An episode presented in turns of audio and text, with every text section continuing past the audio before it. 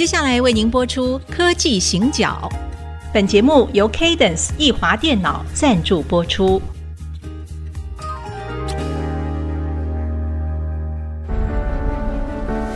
从区域情势、产业变迁到文化体验，娓娓道来全球供应链的故事。欢迎收听《科技行脚》。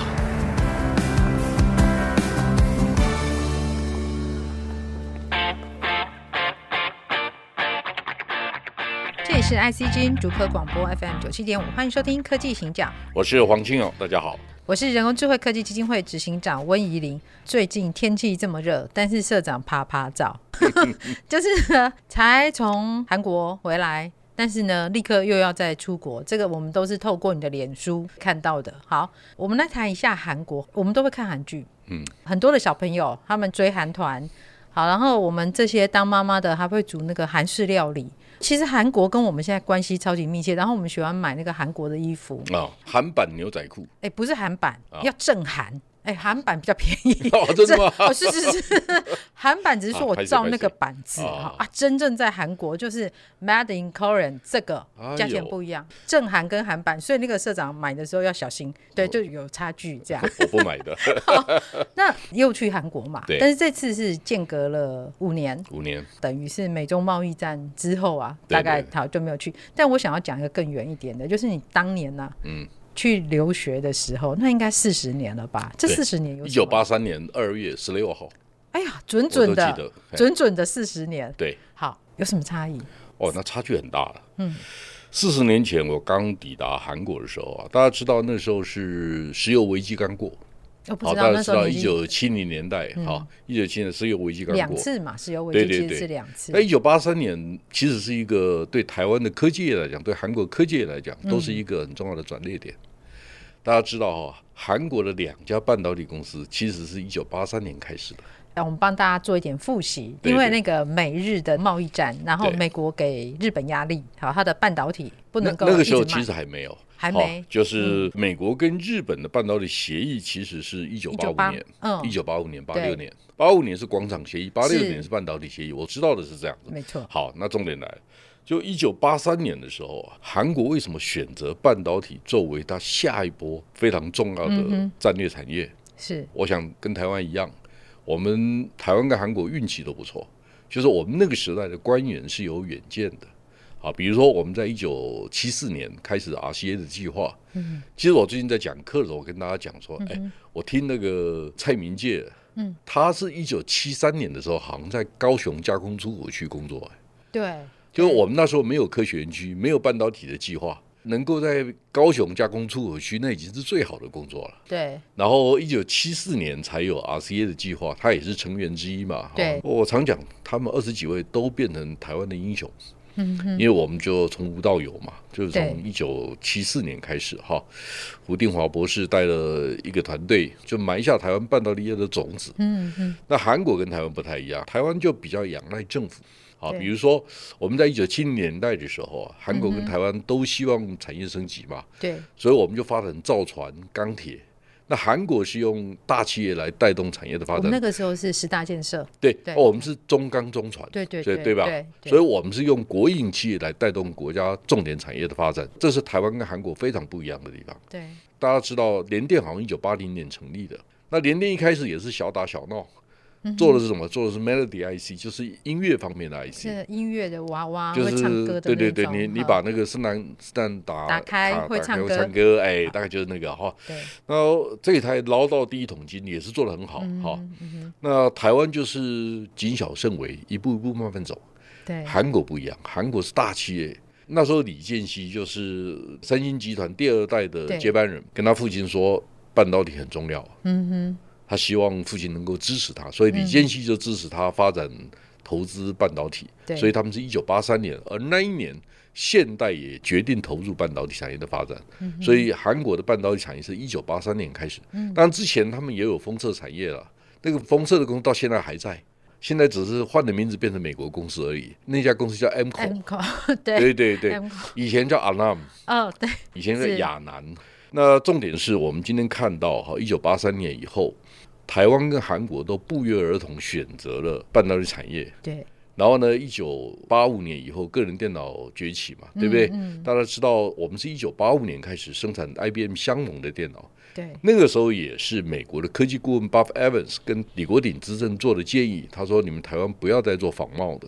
嗯”嗯。好，如果可以的话，IBM 有一个 IBM 的专利，如果你愿意付一点专利费，你就变成 IBM 相盟电脑。嗯，所以我们的个人电脑是这样起飞的。而那一年，一九八五年。也是微软推出视窗软体的那一年，所以有了视窗软体，有了 IBM 相盟的电脑，再加上一九八六年 Intel 推出三八六的 CPU，嗯，所以开始有公版，南桥北桥的设计从一九八六年开始，所以有一个公版的设计以后，台湾就很会跟嘛，所以我们跟的很快，而且是遍地开花。韩国不一样，韩国就是四大集团。嗯所以四大集团全部都参与个人电脑的发展，所以一开始最好的其实不是三星，也不是现代，是。好是大宇，大宇的 Daewoo Telecom，大宇通信做个人电脑做的最好，一开始的时候，对，那他们也有一些 startup 的公司叫 Trigen 三宝电脑，三宝，哎，三宝太监的三宝哈，三宝的创办人叫李龙队，嗯哼，他在韩国的地位就很像台湾的施正荣，他不是传统大企业集团出身的。好，所以也因为这样，台湾你可以看到施正荣宏基火得很好，但是三宝在韩国就火不好，大企业集团的压力很大，通路啦或者是品牌行销啦，就相对困难。对，所以我只是跟大家讲，各有各的生活的方法，生存的方法。好，那一九九三年哈，我今天想特别跟大家强调，一九九三年，嗯是三星非常重要的一年。而三星那一年开始到今天三十年，对，这三十年他用的招数差不多，但是非常成功。这三十年都很成功哦，这并不容易哦。我们要去理解人家用什么方法创造他成功的方程式。他是什么招式？好，我先跟大家讲哈。好，一九九零年代初期的时候啊，对，其实台湾跟韩国都一样，都做 OEM。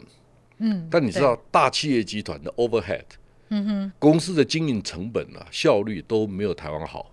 所以韩国发现说，哇，我要继续跟台湾的一样哈，就是每天逢高祭鬼，对，辛辛苦苦工作，是，对不对？然后他发现成本比台湾高很多，他怎么竞争？所以一九九三年有一个叫新经营计划，嗯哼，我不晓得你听过没有哈？嗯哼，新经营计划是李健熙哈已经接班了，那他委托了一个日裔的美国顾问，帮他做三星策略的研究，那这个顾问告诉他。他说：“三星生产的产品都是二流的产品，三星是个烂公司品质不好，什么不好，什么不好，反正给他讲了很多。Uh. 然后李健熙没有时间看，他就把这个报告带上飞机，因为他要飞到法兰克福。啊哈然后他在飞机上看，看完以后震怒，不是骂这个日本人，uh. 他知道自己公司很烂。然后他到了法兰克福以后，就跟德国总经理，对，德国总经理叫洪完勋，嗯哼、uh。黄文勋告诉我这个故事了。哦，哎，洪文勋后来是台湾董事长。哦，所以他在法兰克福被骂吗？没有，李建熙就跟他讲，两天之内，两百个三星集团最高阶的主管放下所有的工作到法兰克福聚会，然后做了一个很重要的结论。他说以后再生产不良品的三星人是罪犯。哇！好，第二个，除了老婆小孩不能换之外，脑袋全部要换。好，这个是对外公开的说法，但是我不认为这样子，我认为这是企业行销的概念，告诉大家我在改变，嗯、利用很多的 event、很多的新闻来塑造三星正在改变的讯息。是，其实三星从那一年开始做了很重要的改变。第一个，全力经营高阶品牌；第二个，要用最好的技术生产最好的产品；嗯、哼。第三个，它要拥有最大的经济规模。所以三星从一九九三年开始就全部用这种方法，对。然后你可以看到，从手机到电脑、电视机，全部都是做全世界最高阶的品牌。这是它的价值主张了。它不管换什么产品，它都是都是。所以三十年来都一样。然后你可以发现说，三星运气也不错。一九九三年开始，它的 DRAM 变成世界第一，所以他开始有钱可以做这个事情。他如果 DRAM 没有成功，他做不了这个事情。第二个。三星跟韩国政府关系也很好，所以大家有没有注意到，一九九七年十一月的时候，亚洲金融风暴，金融风暴 IMF 就韩国跟世界货币基金借了五百八十亿美金，才撑过那个破产的危机，对不对？对对。好，但是我告诉你，借钱的前一两礼拜，三星买第五代面板的设备，所以在那个时候，如果跟政府的关系不好。你认为他有钱吗？好，所以这些都是我们看到可能的事实。然后他在那个时候做了第五代面板线的投资。那台湾不一样，坦白讲，台湾如果没有李坤耀这种吃着雄心豹子胆的人，谁会去投资面板？的确，那我们都是谨小慎微啊。我们就是算一算，哎，大概可以明年可以赚多少，我就今年就是投资多少，我们都这样干的。对，所以毛主席张张东武他真的不是台湾长大的。他的方法就不是台湾人的方法，所以你要知道哈，就是说我们在旁边看这些企业家哦，这些企业家给我们什么启示？对，有时候对，有时候错，他有时候适合你，有时候不适合你，他没有对错的问题，适不适合比较重要，timing 对不对比较重要，所以我就常讲嘛，善战者求之于事，不责于人，就是你要知道大势所趋。韩国呢，在一九九七年、九八年那个亚洲金融风暴的时候，他是全力投入面板的。如果没有韩国政府跟三星的关系，你认为三星 LG 有机会跟台湾打面板这一张吗？是啊，台湾很有钱呢、啊。那时候台湾很有钱的，所以其实这是一个很有趣的一个转折。我们先休息一下，待会儿再回来。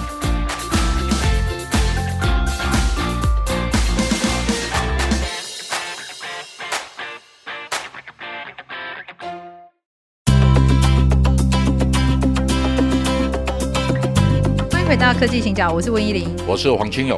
刚刚听到那个一九九三年三星啊，非常戏剧化的到了法兰克福，然后要所有的高阶主管啊，全部两天之内要来开会，然后就宣布说好，我们接下来要全力经营高阶品牌。好，这件事情啊，其实听起来并不陌生啊。嗯，三星能，为什么台湾不能？这我还蛮好奇的。所以你可以看得出来哈，就是说。我们在二零二二年的时候宣称台湾的人均所得超过韩国，就算是真的，不讲美元的汇率的问题，没关系啊，算它是真的。你可以看到西方人或日本人到了韩国跟到了台湾，他会觉得哪一个是先进国家？对，所以你要知道服务的品质，从所有的应用的环境、独角兽、服务业每一个环节，你都看不出台湾比韩国厉害的地方。那凭什么我们说我们是先进国家？然后凭什么说我们的所得比别人高？嗯、我想各位也不要生气哈，他觉得我在捧韩国，不是，我只是跟大家讲，台湾命太好，台湾是天选之岛，嗯、就上帝的选民。对，什么意思呢？就是因为我们人口密度高。我以前在节目里面讲过，我说、嗯、你如果住台西住麦寮，如果你种个萝卜，早上拿去市场卖，你也可以过日子。台湾就是因为摩托车文化嘛。Walking distance，走路可以交易的城市跟国家嘛？对，韩国也做不到。韩国的人口密度也很高，嗯哼，但是它人口密度可能只有我们的三分之二，所以它如果要交易，它比台湾麻烦多了。第二个，他们有冬天很冷哎，嗯，刚才露露问我嘛，我说一九八三年二月十六号第一次到韩国，我告诉你，很冷吧？零下十六度，我还记得。因为太冷了，冷到 所以刻骨铭心，刻骨铭心。我到四十年了，我竟然还记得 零下十六度。因为我的前辈带我去逛景福宫啊，景福宫的溪水全部都是结冻的，我还记得啊，我到现在还记得。然后呢，第二天他们带我去梨泰院，我吓了一跳，因为没见过那个阵仗。为什么？嗯，就满街都是，你知道美军文化嘛？对。好，那时候进梨泰院的夜总会啊，需要外国的护照才能进，因为我们都长得很像韩国人啊。哦，所以我得带中华民国护照，我才能证明你是外国人。对对对，你才能进那个夜总会啊。啊，梨泰院就是去见识一下，没见过，因为在台湾哪有这种地方，所以我们真的去见识过。好，四十年过来，韩国改变了多少？好，我们刚才谈到说，一九八三年的时候，汉江是个什么样的一个河水？它跟淡水河差不多，又臭又脏。那现在呢？汉江有游轮了，就是每个小时不要开几班，我忘记了哈。是，我反正我坐过两三次。第二个，那时候啊，就是沿着汉江旁边快速道路，快速道路叫什么？你知道吗？嗯哼，八八大道。就为了一九八八年汉城奥运盖的，哦、其实是先盖给汉城亚运，一九八六年的时候盖的。对，所以那个时候啊，韩国比我们幸运的地方就是说。他在国际舞台上有他的地位，他是个国家，对，他是个大国家，对，好，他现在 GDP 是全世界第十三名，哎，是啊。第二个就是说，你会发现，哎，什么 IMF 世界银行都有韩裔的人，包括联合国秘书长上一任是韩国人嘛，对对，所以你开始去理解这个事情，就是说他们在国际舞台上面比我们有更多空间。第三个就是说，我想大家应该都同意哈，全世界新兴国家真的转型最成功的就是台湾跟韩国。对，我们有点规模，对不对？嗯嗯。香港、新加坡比较容易了哈，因为它是城市城邦国家嘛，所以相对容易。所以你要真的讲四小龙，其实是两小龙。台湾跟韩国是真的从贫穷的国家变成相对富裕。我们真的是实打实这样。对对对对，但两个国家有一点不太一样。就我刚才讲说，基本上产业的发展的进度差不多，但是方法不同。我们仰赖国营企业，韩国仰赖大企业。那韩国的大企业它有它的问题。就是社会资源太集中在大企业。嗯哼，哎，露露，你知道三星电子有多少人？三星电子哈，对，它真正三星电子工人不算，对，三星电子员工刚刚超过十万人。哦，我们台积电有六万人。对，所以你开始知道联电有两万人，稍微有一点概念，就是说，哎，这种公司大概什么样的规模？哈，然后你要知道啊，三星电子，那三星集团呢，还有三星物产呢。对，它东洋生命呢、啊，它东洋生命就是人寿人寿保险公司，嗯嗯、类似的都是三星系列的。嗯、然后如果你还把它的那个兄弟都算进去，大家知道啊，韩国有一些文创娱乐实业也是三星家族的。对，所以你要知道，韩国的三星的确在整个社会里面，它的影响力是非常非常大的。对，好，那问题来了，社会资源的集中是韩国一个罩门。第二个，韩国在一九七零年代、六零年代刚刚要发展产业的时候，跟台湾不太一样。台湾是社会的资源，对就是我们台湾人很喜欢存钱，所以我们存了很多钱，储蓄率经常都是全球第一。你知道，二零二零到二零二二这两三年当中，台湾的储蓄率多高？你知道吗？四十一。哦，真的？就我们想办法赚到的钱，全部都想存起来，都存起来，然后回去算算，哎，我今年赚了多少钱？所以我们几乎没有外债。那问题来了。韩国的外债去年年底那一天是六千六百五十四亿美金，他们连家庭也是债务也是很高，个人也是。所以你会发现说，韩国人哈、哦、穿衣服穿得很漂亮，口袋里没几个钱。在韩国人自己也这样讲，嗯，好，就是我们知道这两个国家民族性不太一样，对，那意思是说，韩国人为了未来，为了外观，为了外表，他愿意做适当的投资。对，所以你到韩国街头去看。韩国的女生、男生衣服都穿得很好，他们不会离让他随便穿。他可能骑了个破脚踏车，但是穿得很好的西装，很可能。就是说，你会发现说，韩国的社会的风俗民情，它的文化的特质跟台湾是不太一样的。那我刚才讲就是说，因为韩国的社会没钱，所以呢，韩国一开始发展产业的钱从哪里来？从美国跟日本来，就是借钱。嗯、对，所以它外债越借越多。所以我在节目里面跟大家讲过这个事情，对，就是你只要看到韩币升值贬值，就知道它国家竞争力好不好。它一旦贬值的时候，就是因为出口竞争力不好，它贬值创造出口竞争力，它便宜嘛，对不对？对。所以你要知道，二零零八年金融海啸之前，韩币是九百四十块兑一美元。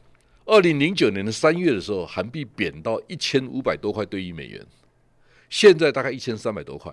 所以韩币其实是在贬值状态啊，所以他用贬值来创造竞争力，这是他的特质，因为他没钱，然后他又怕重演一九九七九八年亚洲金融风暴的时候，就是没有底气啊，因为债务多啊，没底气。那我们呢，就想办法把钱所有的钱存起来。你要知道，韩国的国家预算也比台湾大很多，韩国的人口大概是我们的二点一五倍了，但是韩国的国家预算可能是我们的三到四倍，所以两个完全不一样。台湾就想办法把钱省起来。Cost down 是我们的。对对对，我们帮部长上课，就是啊，你奉献给国家嘛，所以一个小时就一千八。好，他就讲这种，明明就一千六，为什么？哦，是吗？是啊，一千六。哎，我还涨了两百。好，对不起，我也这样讲哈。我们看到交大、清大都很棒啊，企业愿意捐钱也都是好事啊。是，企业捐了很多大楼，但是没有人捐讲师费。哎，没有，对，他捐一栋大楼，可能十一二十一，他愿意捐。身上刻某某大楼啊，对，不能。但你会发现，软的没有人愿意投资，看不见。那为什么一定要看见呢？我如果企业形象很好，坦白讲，就是说你愿意出就出嘛，你不愿意出拉倒就好啦。为什么天天要去想？我捐了一点钱，全世界都要知道这个事情有那么重要吗？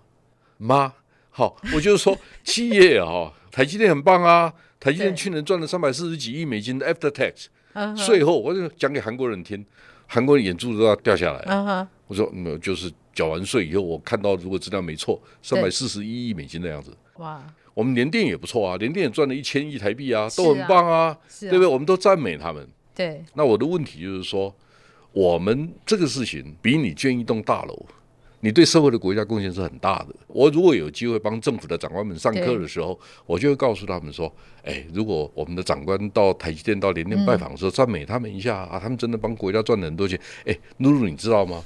台经院的研究了哈，我看到台经院说，台湾的半导体业的附加价值率是五十八点几。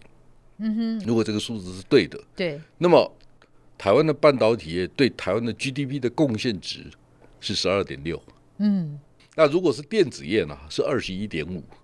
那我的问题就是说，哎，我们真的帮这个社会，我讲附加价值哦，二十一点五哦，嗯，所以我们电子业帮这个社会赚了很多钱，社会适当的讨论我们的行业的需要是应该的，是，并不是希望别人把我们吹捧，我不是这个意思哈，或者是说我们可能需要水，需要电，人才不够，应该怎么办？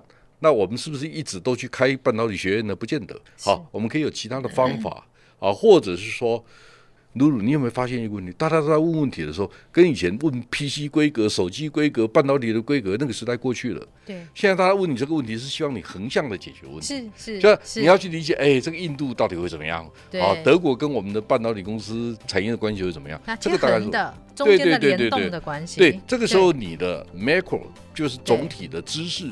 的含量品质就很重要，是，所以其实啊，要常常收听那个科技行脚，因为就会不知不觉的沉浸在当中，就会从社长这边偷学到非常多的武功。好，那我们今天在这边告一个段落，谢谢社长，谢谢大家，谢谢，拜拜。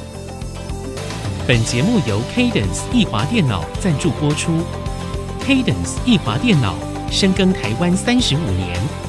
以全流程智慧系统设计，与您携手缔造产业的荣耀与骄傲。